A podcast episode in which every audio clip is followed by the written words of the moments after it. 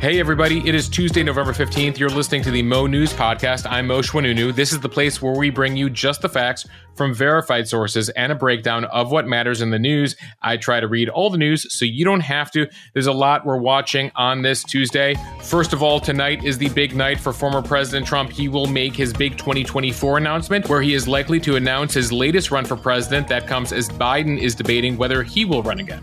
I'll also tell you about President Biden's big meeting yesterday with Chinese President Xi, their first face-to-face meeting since both took office. Some major airlines are facing hundreds of millions of dollars in new fines for their flight delays. I'll tell you about that.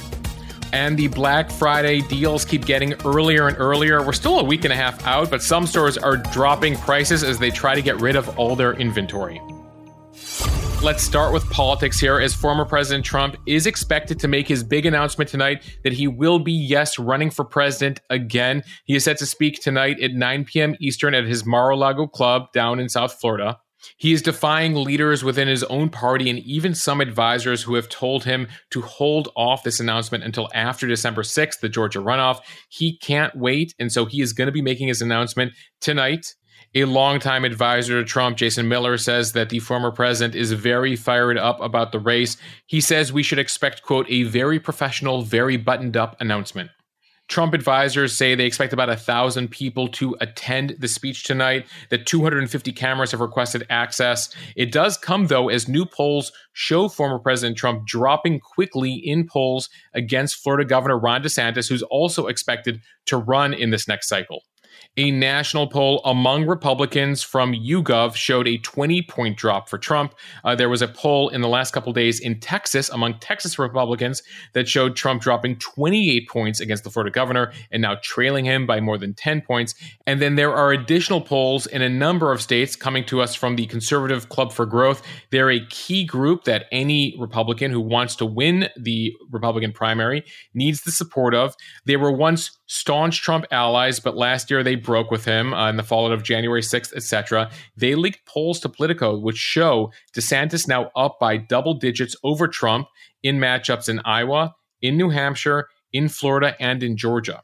One reason why that's important, Iowa, New Hampshire, Florida are among the first states that vote in the uh, primary cycle that begins in twenty twenty-four. And typically, if you can't win those states, uh, you don't have much of a life beyond that. The announcement tonight also comes as another key Trump endorsement lost their race uh, last night. Carrie Lake, who was running for governor of Arizona, uh, does not have the votes, and it appears now her opponent, Katie Hobbs, will be the next governor of Arizona. Carrie Lake was one of the many candidates that Trump supported in this cycle, who has now gone down to defeat a number of top Republicans, including some on Capitol Hill. Senators and congressmen are basically saying this should be it for Donald Trump, though the former president does not think so, and will now, after uh, winning in twenty sixteen, losing in twenty twenty, uh, seeking to make a comeback now in twenty twenty-four, looking to be the first president in more than one hundred years to be president, lose a cycle, and then come back. The last president, of course, to do that, and this is probably a rare moment where we're going to mention Grover Cleveland on two consecutive podcasts, but Grover Cleveland was the last president to win a term in office, lose a term, and then regain the presidency. That was back in the eighteen eighties. There is obviously a lot of talk about Ron DeSantis, the Florida governor, uh, in recent days. It is still not clear whether he will run for office, but he has certainly been organizing and pointing in that direction. And these polls will certainly be making the case to him that now is the time to run. Another person looking to run for president on the Republican side this cycle is former Vice President Mike Pence. He is out with a new book today uh, and was rolling it out with A B C News over the weekend, where he was asked uh, a lot about January sixth. In the interview, Pence called Trump's actions, his tweets, reckless, that they angered him. Uh, Pence told A B C's David Muir, quote, "I turned to my daughter who was standing nearby as I was on Capitol Hill, and I said, it doesn't take courage to break the law. It takes courage to uphold the law." Pence added that it was clear that Trump decided to be part of the problem that day, uh, giving uh, power to the rioters who stormed the Capitol. Uh, a reminder that Trump tweeted as Pence was inside the Capitol that Pence didn't have the courage to do what he should have done to protect our country. Uh, that led to uh, increasing chants that day among the rioters, the insurrectionists, that the vice president should be hung. Secret Service had to uh, quickly escort Pence uh, to a, a secure facility in the basement as people invaded the Capitol that day. Pence is expected to make his announcement in the next couple months, but for now, he has a new book out. It is out today. It's called So Help Me God. It's being promoted as, quote, the inside story of the Trump administration. Among other things, the book apparently includes a narration of what went down between he and Trump in the days leading up to January sixth, that day, and the days afterwards.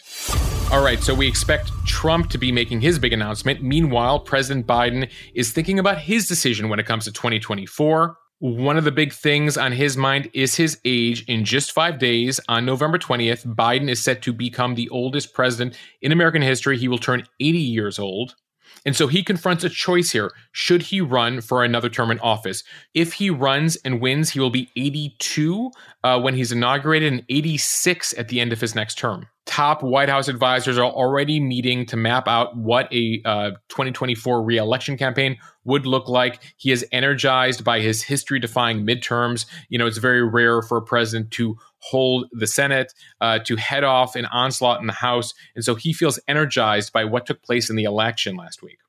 Recently, Biden said that he intends to run, but will talk about it over his family. Key to the decision is his most important advisor, Jill Biden, the First Lady. Uh, the president and the First Lady plan to retreat with the family for Thanksgiving on Nantucket Island, where they will discuss the prospect of one more campaign. If she decides he should not run, one advisor told the Washington Post, he will not run, though Biden has told confidants that his wife is all in, although some are skeptical of that. Reports are that a Biden re-election announcement may not come until after the State of the Union address. That may be in late February, early March. Aides argue that they do not need to move any sooner since Biden is already president and he can sort of make his decision as he goes. And besides, if he does not run, they would prefer to delay the day that he becomes a lame duck as far out as possible, because if he announces he's not running for re-election, basically everyone will begin to ignore him pretty quickly, even on Capitol Hill, and they'll move on to the next person. Though he will want to make this announcement in the winter. If he waits till spring, that leaves the next group of Democrats uh, less time to prove themselves, to build a name among the American people against the Republican nominee, uh, especially if it's former President Trump. Among the other names that are out there, if Biden chooses not to run, Kamala Harris, the vice president, Gretchen Whitmer, Michigan governor, the California governor, Gavin Newsom, Pete Buttigieg, who you might remember from twenty twenty, is currently transportation secretary, Amy Klobuchar, you remember her, she's the senator from Minnesota, Elizabeth Warren, the senator from Massachusetts, Roy Cooper, governor of North Carolina, and J B Pritzker, who's the governor of Illinois. Obviously, more candidates could come uh, out of the woodwork if Biden decides not to run. One thing to keep in mind, by the way, Biden is already the oldest president in American history. At eighty, Trump would not be that far behind him. If Trump uh, is to run again, as we expect him to, and is reelected, he would be seventy-eight uh, on Inauguration Day and eighty-two when he finishes his term. I will have live coverage of the Trump announcement on my Instagram Live tonight at nine p.m. Eastern. So go check that out at Mosheh at M O S H E H. Uh, I will break down the announcement, what he says, what it means, and take your questions.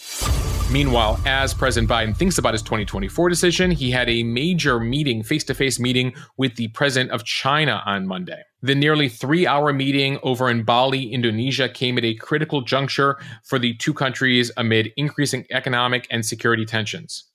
Biden briefly took questions from the media after the meeting with Xi. He said, when it comes to China, the U S would, quote, compete vigorously, but I'm not looking for a conflict. He added, I absolutely believe there need not be a new Cold War between America and China. He said it wasn't all kumbaya, quote unquote, with the Chinese leader, but tensions seemed to have thawed a little bit. Afterwards, officials on both sides said they would resume cooperation on issues including climate change and food security. Among the many topics that came up in the meeting, the first face-to-face one between Xi and Biden was China's actions towards Taiwan. Uh, Biden said he objected directly to China's coercive and increasingly aggressive actions towards the island.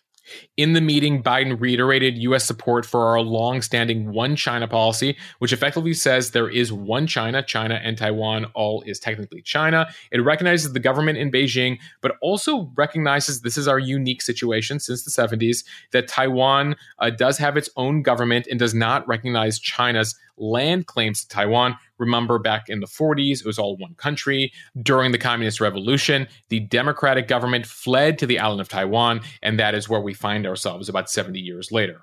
Part of the unique relationship we have with this one China policy is also that the U S has a policy of what's called strategic ambiguity, which Biden does not want to change. It basically means we're not clear as to whether we would defend Taiwan if China invaded. We won't overtly say it. We won't uh, say the opposite. And so we live in this sort of netherland. And so it was important for Biden to say to the Chinese, we continue with our quote unquote one China policy, whatever that means. One thing Biden told the media that he does take solace in is that despite China's recent military threats around Taiwan, he does not believe there's any imminent attempt for China to invade Taiwan. The U S. Secretary of State Antony Blinken will be following up on this face-to-face meeting with plans to travel to China early next year, which is a significant sign that the two countries are talking again. According to the Chinese government readout, for what it's worth, uh, Xi stressed to Biden, this is according to the Chinese, that the Taiwan question is at the very core of China's core interests, the bedrock of the political foundation of China-U S relations. You might recall that the uh, Nancy Pelosi visit to Taiwan recently really upset the Chinese, led to a bunch of military drills, and really increased concerns that China is ready to now invade and take back Taiwan. So we continue this dance with the Chinese, but it appears, at least for now, that this meeting uh, meant that we're talking to each other again.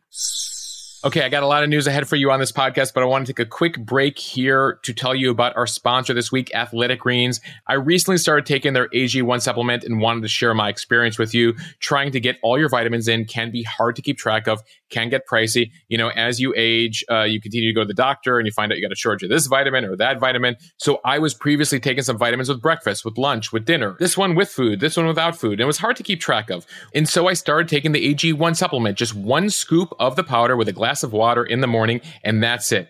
Easy, simple, and affordable. The A G one powder contains over seventy-five important ingredients, including tons of vitamins and minerals. In addition, A G one has pre and probiotics to support your gut health. All of this really combines to help you build a strong immune system, especially as we're now in cold and flu season. It's essentially your nutritional insurance policy. And here is some great news. With your first purchase, Athletic Greens is giving Mo News listeners a free one-year supply of their immune-supporting vitamin D, as well as five free travel packs of A G one. Visit athleticgreens.com backslash monews, M O N E W S, to learn more about all that A G one can do for your health and take advantage of this offer. You can get a discounted monthly subscription or try it one time for just a month. Again, it's athleticgreens.com backslash monews, M O N E W S, to take ownership of your health. All right, a big business story we're watching are these continued tech layoffs from these major companies. Amazon is now the latest company to announce massive layoffs this week. It plans to cut roughly ten thousand jobs and add to a growing wave of cuts across the big tech industry. The tech stocks have been hit hard this year, and so that has led to layoffs Uh, across the board. Twitter, for its own purposes, remember they uh, cut about fifty percent of their staff, about thirty-five hundred. Uh, earlier last week, Facebook cut about eleven thousand jobs, and now Amazon is the latest with ten thousand jobs. Amazon says its cuts will be within teams on its corporate workforce. The layoffs are likely to hit the company's devices, retail, and human resources teams. Those cutbacks, by the way, come as Amazon founder Jeff Bezos was making other headlines yesterday. He stepped away from day-to-day control of the company last year, took on the role of executive chair. He told C N N in an interview that he is now prepared to give away his entire fortune.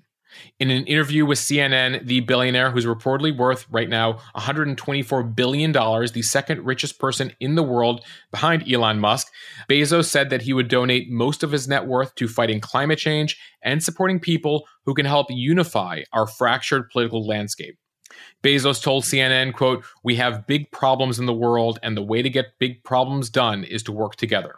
Though his vow to give away one hundred twenty-four billion dollars is pretty light on specifics in terms of when, where, and how, this does mark the first time he has announced that he plans to give away most of his money. Critics have um, gone after him for not signing what's called the Giving Pledge. That's a promise by hundreds of the world's richest people to donate the majority of their wealth to charity. It started back in twenty ten by Bill Gates and his then wife, Melinda French Gates, who's now his ex-wife, and Warren Buffett, to try to kickstart an era of philanthropy. So a whole bunch of them have given billions, tens of billions of dollars, have promised to give it away.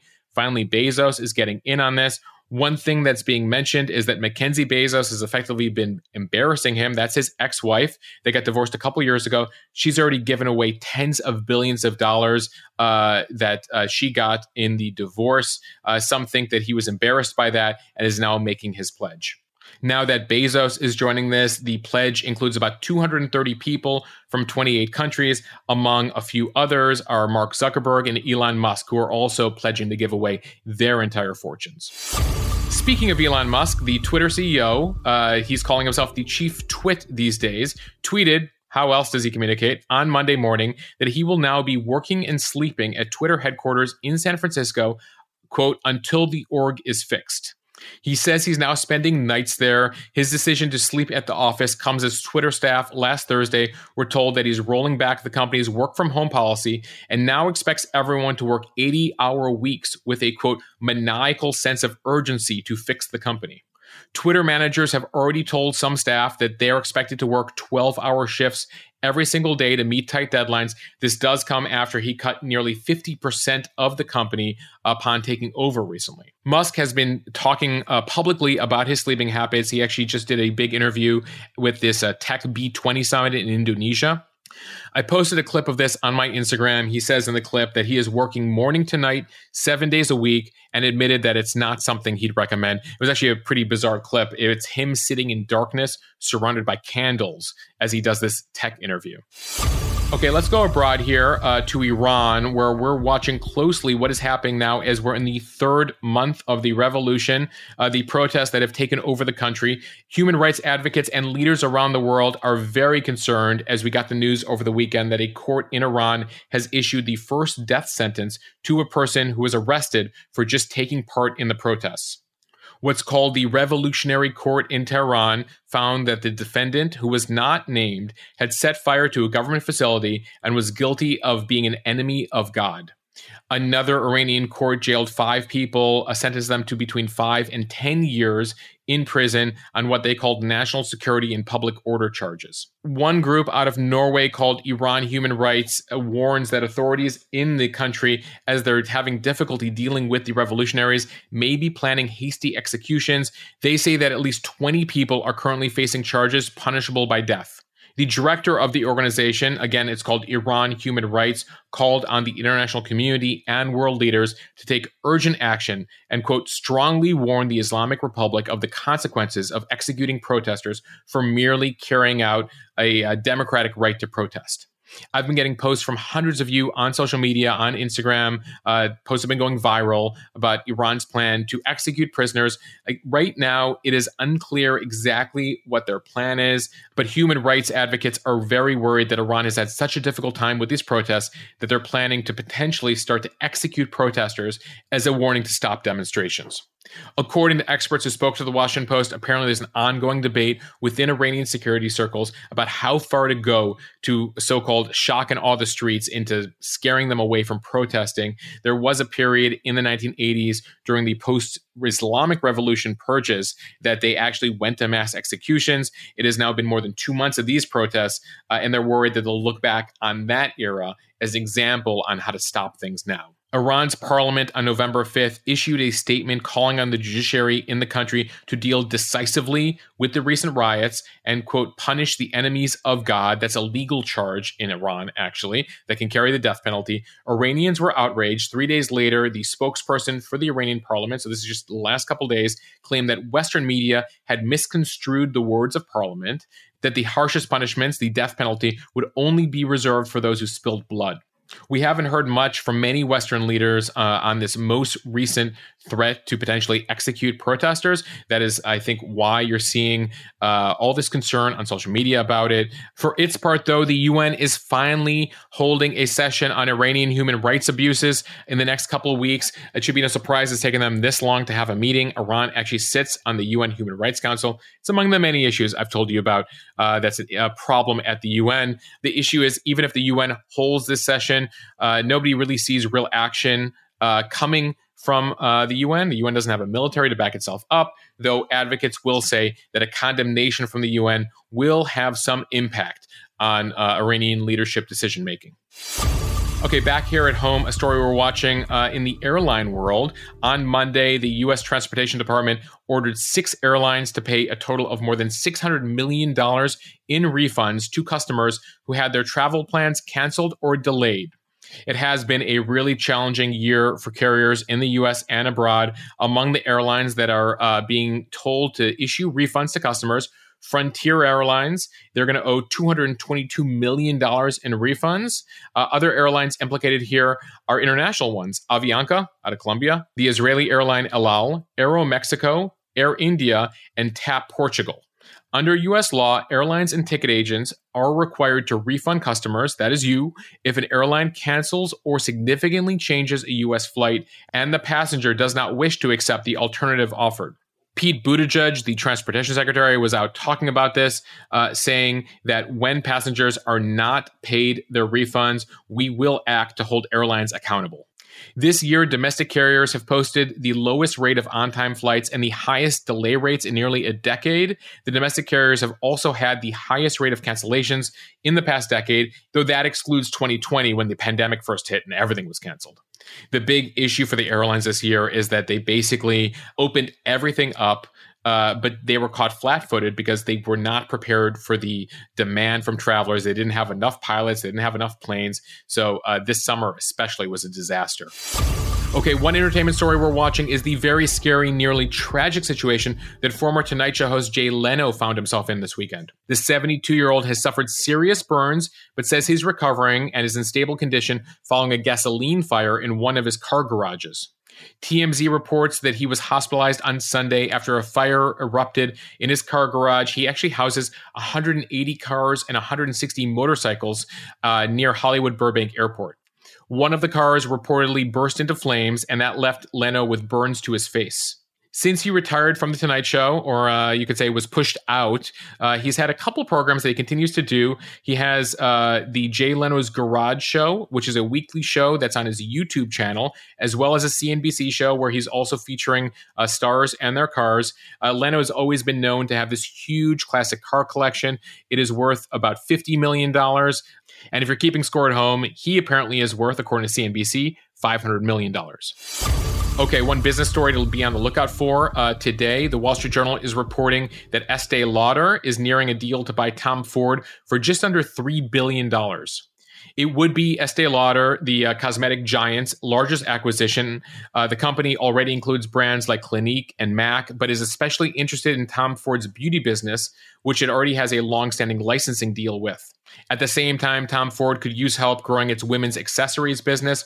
Earlier this month, Estee Lauder, among many of the uh, big uh, luxury cosmetic brands, uh, has seen their sales drop. They've been especially hurt by COVID nineteen lockdowns in China, where they have a large business, as well as a slowdown in orders from U S retailers. This tie-up between Estee Lauder and Tom Ford would just be the latest in some of these major mergers we've seen in the fashion and beauty business. They're all now multi-billion dollar companies. Uh, they all keep getting bigger to try to compete with one another. And real briefly before we go, staying with business, it appears that Black Friday is starting for some of us almost two weeks early. Some uh, actually started back in October. Major brands uh, reportedly are getting ahead of the big shopping day weeks in advance, already dropping prices. Uh, you should already be on the lookout today with uh, major price drops from Walmart, Gap, Best Buy, Target, hundreds of other brands. I included a link in the show notes uh, where you can see a whole list of companies and the deals uh, that you might be able to get. Uh, a lot of them are dealing with too much inventory, as many Americans this year have shifted their spending to experiences, travel, uh, services, et cetera, uh, which has left a lot of stores holding a lot of inventory, and they're going to try to get rid of it early. So be on the lookout for a lot of big sales, and you won't need to wait until Black Friday next Friday. All right, I want to thank everyone for listening to the Mo News Daily Podcast. You can follow the show or subscribe to us on the app you're listening to us on right now. It'll ensure that you don't miss a single episode. Really easy, folks. Just click on follow or subscribe in whatever app you're on. Also, if you could take a moment to review us in the App Store, uh, that would be really incredible. It helps us continue to grow the podcast and uh, continue to expand our reach. If you could take a moment to review us. A reminder to tune in tonight to my Instagram page at nine p.m. Eastern for coverage of the big Trump twenty twenty-four announcement. I will break down his speech, what to expect, what might happen next. That's over on my Instagram account at Mosheh at M O S H E H. Uh, so I'll see you there. If not, I will see you back on this podcast tomorrow.